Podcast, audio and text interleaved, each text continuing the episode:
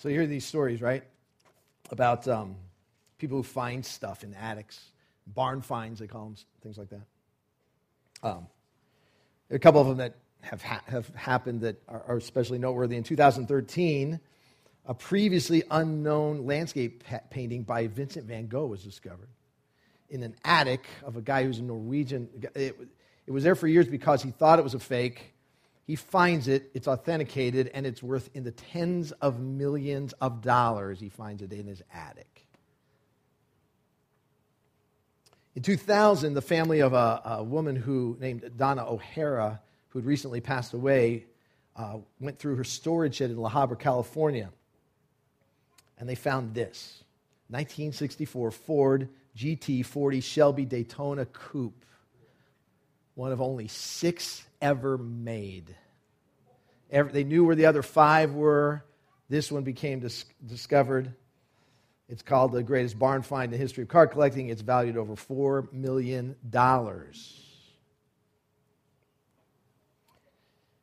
In a, in a basement, 18th century Chinese antique was found during a routine clearing out of, a, uh, of the basement after a, it was on the outskirts of London. They found this vase. It went to auction, and for whatever I, there's all these details about why it's so important. It sold at auction. Forget this. Seventy-six million six hundred thousand dollars. I decided to look in my basement and attic. We've searched through there, and you know what my wife found in there? She found in a box of old stuff. What she found was from my college days an old used buff puff from my shower.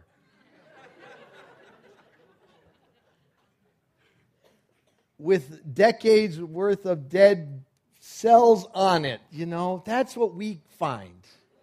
Thinking about putting on eBay. You know, you know, I, and that's how it works, right?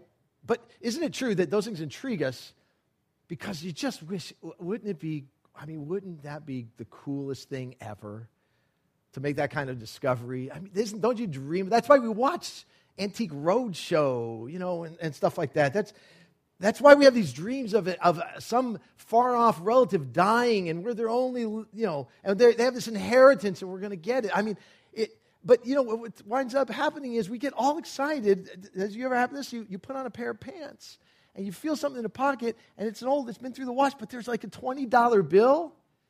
And you just like, yes, I got a $20 bill. And it's your $20. That's as close as most of us get. But, but, that, but that little, that kind of intrigue, that drive, you know, to, to, to find some discovery like that, I mean, it's, we all kind of carry it around. We all have that wish. And so Jesus uses that kind of universal feeling in, in one of his stories, a couple of his stories. And you just heard one summarized. And these are found in Matthew 13. So if you have a Bible or access to one, I invite you to take a look. Matthew 13. It's a very, very simple story. Two of them really coupled together. And, just as a reminder, you know, this is an amazing thing that Jesus Christ did. Oh, he is God in the flesh. He comes to earth to reveal the deepest truths of, of the mysteries of mankind, how you can know who God is, how can be restored to Him. And, and He knows that those are like profound things to describe. And so, what does He do to communicate it? He basically goes, okay, okay, let me tell you a story. And like you heard, it's a story that most people could just relate to because it was like their everyday lives. And when he did it, he did it to explain some truth about one of a handful of things. He's going to explain a truth about God himself. He's going to explain a truth about life on earth the way it's supposed to run, or he's going to explain a truth about you, who you are, what you were intended for, in a very, very simple way. And he does it to those, he says over and over again, he says, the kingdom of heaven is is like something. And then he also says another phrase to him who has ears to hear, let him hear. So basically, what he's saying, I'm going to explain it to you and it'll make sense. But get this if you really want to know, if you really want to understand, this will make sense to you. It's kind of like we used to watch, you know, Looney Tunes cartoons and like Bugs Bunny and stuff on television. I used to laugh at it as a kid. And then I grew up and saw him again. I went, Oh, there's like political satire. Oh, there's all kinds of adult humor in that. There's sexual innuendo in some of them. I never knew. But it's like if, if you got one set of ears on, you pick up one set of things, and then later on you pick up another set. Jesus said, That's how I'm going to tell these stories. That if you're in tuned, and this is going to come down, by the way, to your heart and mind, you can hear a story and go, oh, okay. But if you're in tuned in your heart, if there's something true in your heart, which I'm hoping is true here in the room. That if you came in today, you say, you know, there's something in me that's ready to hear. I, I, I kind of open. I guess I'm ready to want to know the truth. And God says, okay, now listen to the story. And you're going to learn something that's going to affect your heart and your life.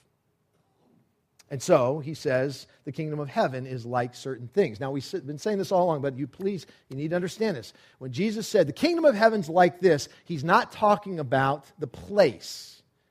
He's not talking about the afterlife there, because when he came to earth, the, the whole message was repent because the kingdom of heaven is at hand. The rightful king, the one who created us, made the world the way it's supposed to be, the one who wants to be restored to people, says, He is the king. And he says, That I'm presenting myself to show you what life was supposed to be like, what life on earth is supposed to be like. He's talking about the here and now, living where we live, how we live, the kingdom of heaven. If the rightful king is placed back in his rightful place in a person's life on earth, let me tell you what that's like, Jesus said. And so he repeats that phrase again in this, in, in this section, Matthew uh, chapter 13. And if you look at verse 44, it says, The kingdom of heaven is like a treasure hidden in a field. When a man found it, he hid it again, and then in his joy went, sold all he had, and bought that field. You just heard that kind of represented. Now, in quick succession, he, he's going to tell two stories, and one's very much like it. The next verse says, And again, the kingdom of heaven is like a merchant looking for fine pearls. When he found one of great value, he went and sold everything he had, and he bought it. So he says, he uses these two kind of word pictures, two parallel objects a field treasure, treasure in a field, and a, a pearl of great value, he says. Now, as you heard kind of described in the, in the reader's theater there, the field treasure, there was, there's, there's something that's true about land rights that's still true. If you find something on somebody's property, it's technically theirs. And the way the, the, farming worked in Jesus' day is not unlike a lot, a lot, of how it works now, where there's sections of field that are rented out to people or your farm hands, people go out and work it. And the other thing is, if you were deviant and you found something like something that's buried that's of worth, you wouldn't be able in that day and age just to kind of pull it out and carry it off. They knew where you were working, you reported in, you had to walk off the field, you would be exposed if you tried to do it anyway. And so you can't just sneak it out. So, the, what, in the story, there's a guy who goes through a legitimate process of looking for an acquisition that he feels like is worth it to him. Now, the other, the other one that gets used is, is the whole essence of a pearl, like a, like a, a, of great value, like one that exceeds all others. And I had no idea that pearls are so expensive because I don't wear them. And I certainly don't buy for my wife. I love her, but you know. But it's still true that, that uh, the pearls are considered pretty significant. In fact, here, this is the largest natural pearl in existence. Uh, it was unveiled, uh, it was found, it's a pearl of Lao Tzu. It's, uh, it's discovered in the waters of the Philippines in the 1930s. It's 24 centimeters in diameter. It weighs just over 14 pounds. It's a, like a regular little pearl there at the bottom, so you get a point of view. Now, this pearl was formed in a clam rather than an oyster, and there's chemicals, and it doesn't have the luster, and it certainly doesn't have the shape. It kind of looks like a doughboy to me, but you know. But that pearl is valued at $35 million, even in the shape that it is. Something else I didn't know is that pearls can be man made, and in 2010, an actual pearl, man made pearl, was unveiled in China and it's called The Beauty of Ocean. It weighs six tons, it's five feet high. We were talking before, it reminds us of the thing that's in the, at the mall where it spins on the water. I'm thinking that's not a real pearl. It was composed of fluorite. It was ground into shape over a course of three years. It has a tendency to glow in the dark. How cool is that? And it's, uh, it's, it's rated, that pearl is the most expensive pearl on the market. You can buy that for $139 million. Pearls can be very much uh, desired and, and, and very expensive. Now, both these things, the treasure found and the pearl that's discovered, they represent something. They represent some, that which is considered priceless or that which is considered ultimate. It's the ultimate possession. Now, we've seen that in some of these stories, Jesus, when he told them, he got asked, Could you explain them? And he went ahead and explained their meaning. These are not in that category. Jesus never explained what he meant.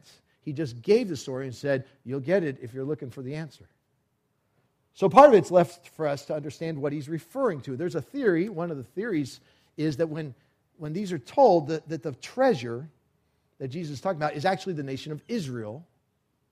And that when God, when he looked for a treasure worth getting, he would sacrifice everything he had in order to get it. And that would be the sacrifice of Jesus. I think that makes a lot of sense, but I don't think it's accurate because it's not in the it doesn't it's not set up by the context. It's not in keeping with other stories that Jesus told. I, I think that more likely what Jesus is talking about when he says the kingdom of heaven is come to earth and it's being offered to people. And when he says the kingdom of heaven like uh, as a possession, when it's offered, it has an effect.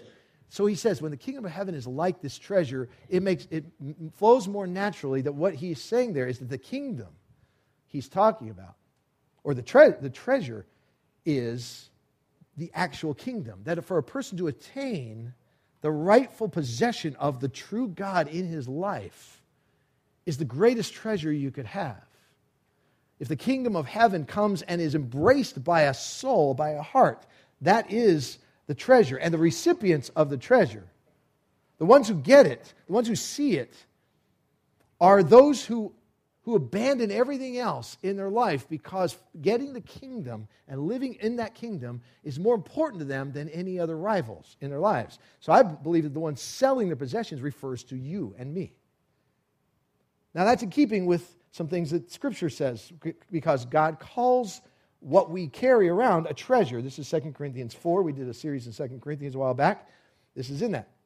God, who said, Let light shine out of darkness, made his light shine in our hearts. So there's something that becomes true in a person. The kingdom of heaven is understood and embraced by somebody to give us the light of the knowledge of the glory of God in the face of Christ. And he refers to it and says, We have this treasure we're carrying around in jars of clay to show that this all surpassing power is from God and not from us. In Colossians 2, it says, it talks about Christ in whom are hidden all the treasures of wisdom and knowledge.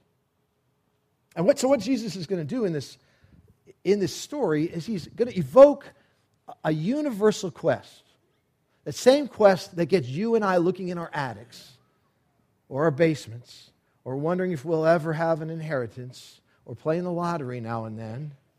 That same quest that he's, he's, he's going to say, you know that feeling you got? You know that quest? Tap into that. There's an innate persistence in us. And there's something that we tend to be searching for. We, we could call it the ultimate treasure. And it's that which would carry, or maybe emit, maybe, the highest level or sense of joy that we could find, contentment. The highest that I'm, I'm, living a human life on a planet for 70 or 80 or 90 years or however many it might, might be. And while I'm here, I'm looking to find that which is going to give me the absolute sense of being secure, of being fulfilled, of having a purpose, of, of having a sense of belonging. We're, the search is that which gives, we're looking for that which would provide the absolute answers to those questions that nag us. Questions about why am I here? What's the purpose of my existence? What would make me feel complete as a human being? What's the po- highest possible level of aliveness I can have, of wholeness I can experience? That search is kind of embedded within us and it drives us. And there's something that happens. We start searching most of our lives, most human lives are, sent, are spent somewhere, somehow looking for something. We're kind of on that search. Guys who are in high school, this, this search starts for most people in earnest when they're in high school, sometimes in college. And we start digging in fields, different fields, looking for that which is going to give us the highest sense of exhilaration or aliveness or fulfillment. And so, you who are in high school, you got friends, and some of you are starting that search. And what we do is we start digging in different fields. That search starts now and it just keeps going around. It just keeps going. And you get people in their 20s and 30s and 40s and 60s and 70s, and we keep digging in fields. We find we're making our way, but we just keep digging in certain fields. And, there, and those fields could be described as certain kinds of pursuits. And that, so the quest has us focusing or looking our time. We'll, we'll pick a field, and one of those fields would be possessions and assets. The belief that if I dig in that arena, in that field, maybe I could attain that which is going to kind of complete me or fulfill me. We try that for a while. It's accumulating possessions and assets. Perhaps we dig in a field of experiences and sensations. is especially true for teenagers, people in their 20s. Like, I got to feel something. Man, I, I, feel much more alive when I'm using this or doing that or on that thrill. And, and I want that which is going to last and fulfill me and make it feel good for me. And we, some of us go on from there, and sometimes it's, we, sometimes the field we dig in is relationships or romances. And we have these moments where we find somebody and we go, oh man, I feel something like I never felt before with that person. Perhaps sometimes the relationship moves into having children and being a parent and feeling the sense of wholeness and hope that comes with being a parent. For some of us, we dig in the fields of positions, of authority, or of importance and advancement. So it has to do with our careers, and we, we just keep digging in the field, saying, I'm going to find, maybe I can get to, finally get to the position in the company where I feel like, okay, now I'm good. Now I'm doing all right. Now I'm whole. For some of us, it's in the field of products and nutrients. We try new diets, or we're going to be healthy, and we're going to eh, try to optimize how our body works and how our body feels. For others, there's philosophies of life or practices, and we get into yoga and other things and try to higher levels of awareness. And eh, for others, it's in some involvement or some cause that we feel like, man, I feel like my purpose in life was to advance this really important cause. And you know what? I'm just going to say it this way there's not a person in the room right now who hasn't dug deep in one or more of those fields. we we see something or we, somebody else pulls something out and we go, ooh, if I had that, maybe if I dig there for a while. Every single one of us experiences that. It's a universal quest. Can I just ask? Which one have you been digging in most recently? Because we all have. There's a reason why we, why we search. And it's because, despite the routine disappointment that comes when we try something and it doesn't quite satisfy, it doesn't quite last, it doesn't quite give us what we wanted or need or feel like we hoped for, we still have this nagging idea that there's something yet unfound. It's not unearthed yet. It's, it's rare, it's secret, but and it's superior to what we found so far. And if that if we could if it could only be found, then that thing would exceed the level I currently have. And that's what keeps us intrigued and trying new stuff new relationships, new jobs, new possessions, new gizmos, new feelings. It's what sells magazines and products and infomercials. It keeps appealing to something. Go, man, oh, you know, they're trying another way. What if, maybe if I did that, I would feel the way I really think I should feel? It's what keeps us dating even after broken relationships. It keeps us job hunting, even when we've had a string of disappointments and lousy bosses and not, things not working out and promising things that didn't turn out at all like we thought. It keeps us playing the lottery, it keeps us looking in the attic. But there's something that happens when on that search. There, what happens is that everything we discover, every time we dig, every time we find something, it doesn't deliver on its promise. It's not real. It's, it doesn't wind up being as valuable as we thought. You might have heard about at the uh, Oscars uh, this year. Lupita Nyong'o, who won an Academy Award, she went to the Oscars in a pearl dress. Um, and that dress, after it was the, the ceremony was over, in a dressing room, it was stolen out of the, the dressing room. The dress had 6,000 pearls sewn onto one dress. Six, that, that had to have been heavy. Don't you think that would be heavy? 6,000 pearls. And, and everybody's, it was estimated it was in the hundreds of thousands to maybe 10, up to $10 million. And the thing was stolen. And there was no, they couldn't figure it out on surveillance cameras. And I don't know how many days later it was, a week or less probably. There's a phone call that comes into TMZ and says, You'll find the dress in a restroom back at the hotel where, where she had stayed. And sure enough, the authorities went and they found the dress in a bag inside, inside this restroom. And the caller said to TMZ, We need to expose the fact that the dress is a fake. They took, they took two of the pearls off of the dress. They took it onto the street to sell them to see what the worth they could get. And they were told, These aren't pearls. These just look like pearls. This dress is worth very little. They were so mad they just threw the whole dress back. We don't want to even, we don't want to sell the dress. It's not worth it. Everywhere you look for th- something you think is going to be the ticket, you wind up having disappointment. It winds up to not deliver. It seems like it's fake. We keep looking, but what we find it under delivers. And if we just uh, we could just raise hands around here today and say, "Tell us about the best job you've experienced. Tell us about the most money you've made. Tell us all those fields that you've dug in, the causes that you've been in, and the diets you've been on, and the nutrients, and all the things. And to a person, we would know that something is true. We try them for a while, and they underdeliver. They keep us thinking, ah, there's got to be a better one out there. There's got to be something. It, but it, what we have diminishes, it inevitably fades, and it disappoints us. But, and yet, our search just keeps intensifying, or it can.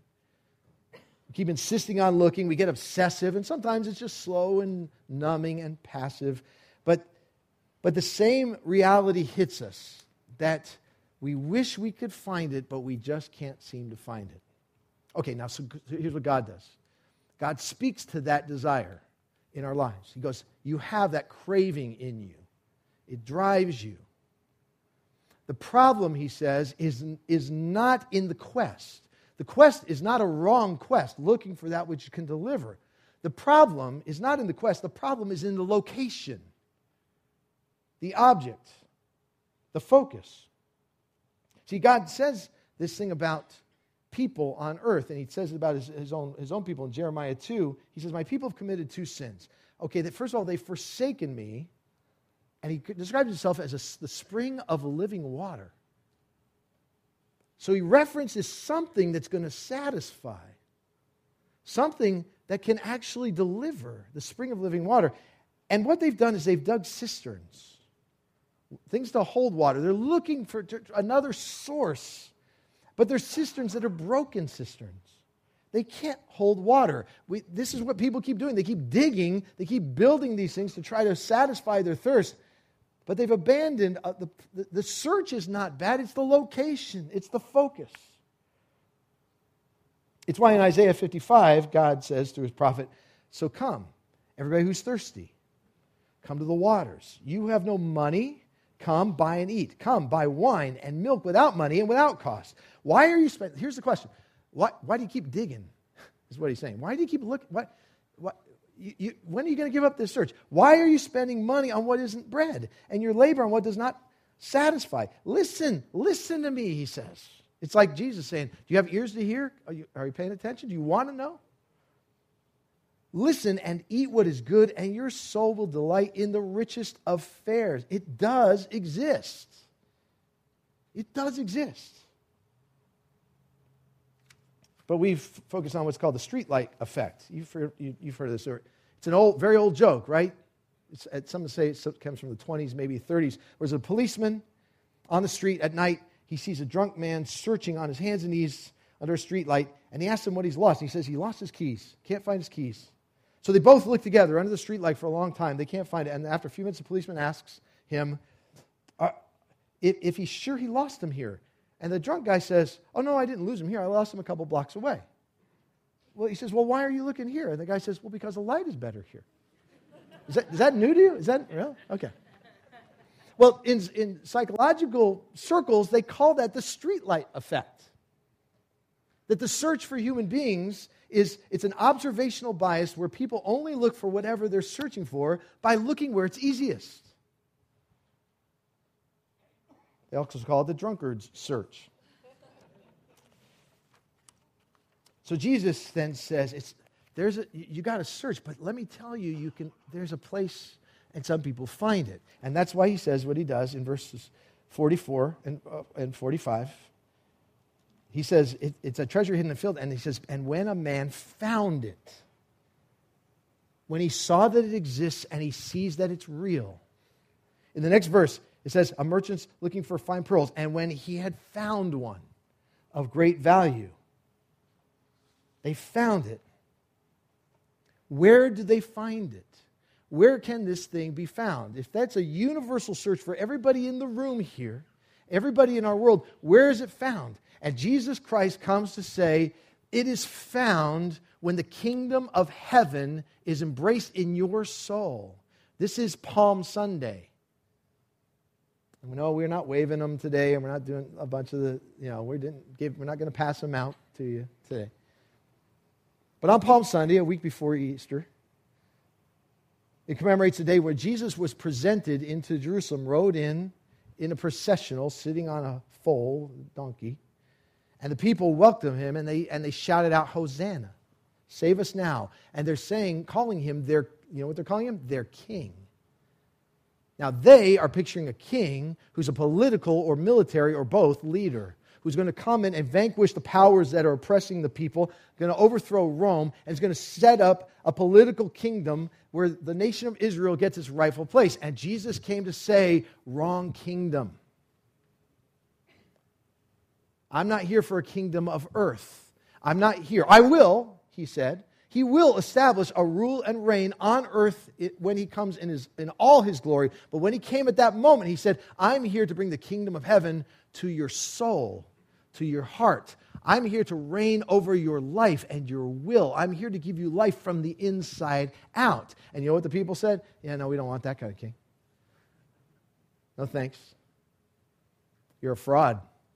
It's what got him killed.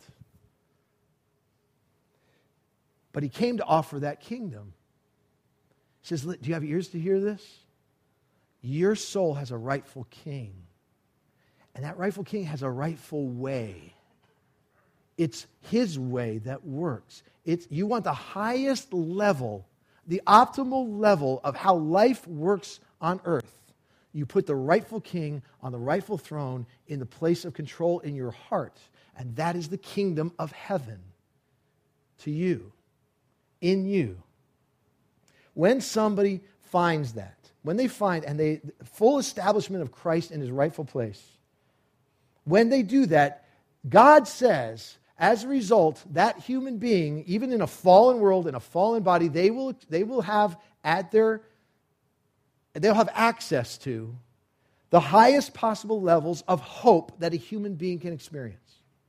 Because that hope is secured by one who can get deliver on it they will have the highest level of potential strength a human being can experience. That strength is found in the King of all and the Lord of glory, Jesus Christ. They will have the highest level of value and affection a human being can feel because they will be loved forever, eternally by the God who is love. They will have the highest level of confidence and security that their life is held and has purpose in their life because the God who controls life itself is directing that life, scripting it out for them. They will have the highest level or potential for it of wisdom that humans can possess. Because the God who gives the wisdom is living within them and will develop that wisdom within them. They will have the highest level of healing for their souls over the aches and griefs of their life. They'll have the highest possible level of restoration and wholeness that they can have. They will have the highest level because all of that is embodied and found in the person of God in the flesh, Jesus Christ. When Jesus had people just leaving him by scads, they were walking away because he was saying things they didn't like to hear. And he turns to his disciples in John 6 and he says, Jesus turns to the 12 and asks, Are you going to leave too? And Simon Peter, who was, is about to say some really dumb things, and we'll remember them this week, and just really bail out, but he gets this one right. And Simon Peter says, Well, where would we go? What, can I put it this way? What other field would we dig in? What other pearl could we possibly find? Lord, who, who, to whom would we go? You alone have the words of eternal life. We have the greatest possession we could possibly have. This is not just religious speak. This is not just somebody getting up because you're in church. If you want a marriage, that is the best possible marriage you can have. The way you get that is you put the king of marriage at the center of the marriage. You put him and his ways, how you treat your spouse, where your values are, what you spend your time and energies on. You don't have to go to all the books and seminars. You put him at the center of your marriage, and you have the capability of having the best marriage possible. You go, you, you, want, you want to have a secure sense of of purpose in your life, you want to feel fulfilled in, in your job, you want the highest level you can have in a fallen world. You take Jesus Christ and make him the center of your career, the center of your, of your ethics at, in business. You put him at the center of that, and you will experience, you have the potential to have the highest level. There is not a higher level you can have than when Jesus Christ is at the center of that part of your life. You want a lasting joy? I mean, who doesn't, right? Do you want, do you want to just be able to rest? Do you want to just have peace? It's, there's an availability to it. Yes, it's a fallen world. Yes, it's going to be, there's going to be hardship in it. But if you want the highest level that is possible to man, you can climb all the mountains of Tibet you want. You can keep looking for all the new philosophies that are out there. You will not find a field to dig in that will provide one that is higher, one that is greater, one that is more secure and give you a greater sense of peace. That when you truly have the kingdom of God, you have the, the true king in his rightful way, and he is at the center of your will and decisions, you do that and you, ha- you have the highest level you can experience in a fallen world. You want all those things, they are found in Christ. This is what 2 Peter says. His divine power has given us, look at this phrase, everything we need for life and godliness through our knowledge of Him who called us by His own glory and goodness. When He's positioned there, when He's trusted, and when He's followed, and when He's surrendered to, when He's installed as the King, when He is brought close to your daily life where you're living. Right, you don't just bring Him when you invite Him in the room when we're all here together, you invite Him into your life. You invite him into the car on your way home. You invite him to the restaurant where you go after this. You invite him to, to your family room when you're making decisions about entertainment. You take him to the workplace. You do that. And when you find it, there is nothing higher. And this is what it means when it says these two, these two uh, stories. Both of them do the same thing. They sell everything else. You see that? Verse 44.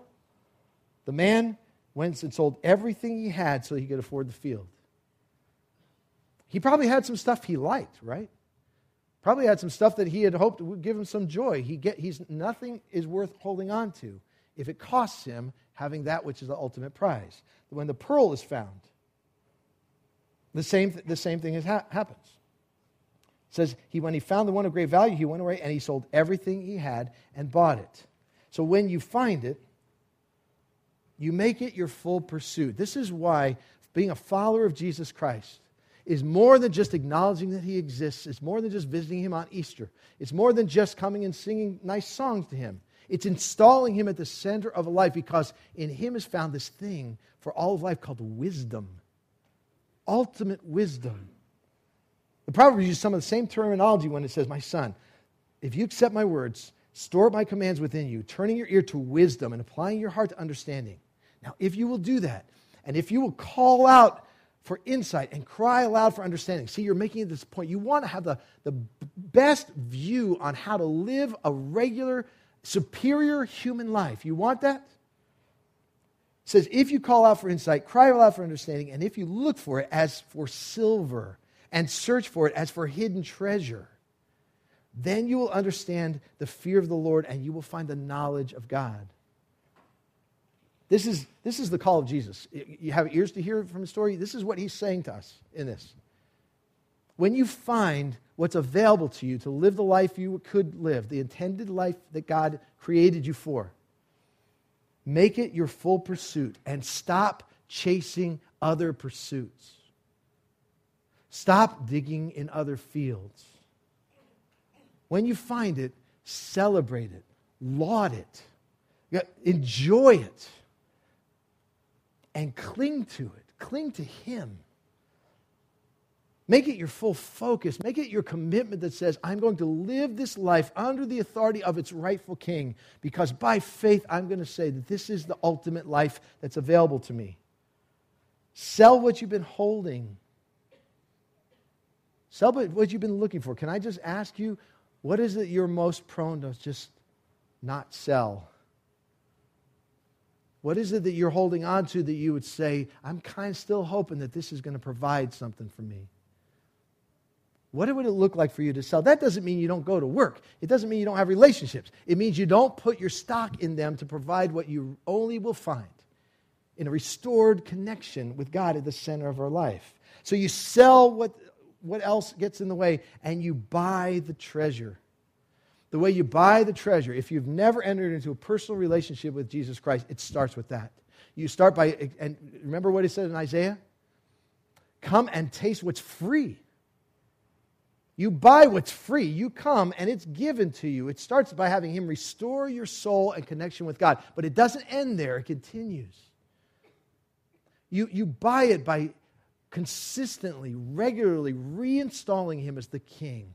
The invitation us today, the invitation we have, I have for you this morning, the invitation of most of the stories Jesus tells comes down to that decision, even if you've already understood who Jesus is, is today to say, it's time to reinstall the king to his rightful place.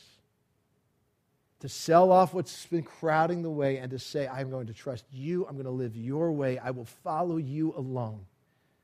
Even in ways I don't like or don't understand or that still leave me aching and hurting, I will trust that the best possible life I can experience is found by having Jesus Christ at the center of everything I think and do, calling the shots. That's the invitation. Pray with me about that, would you?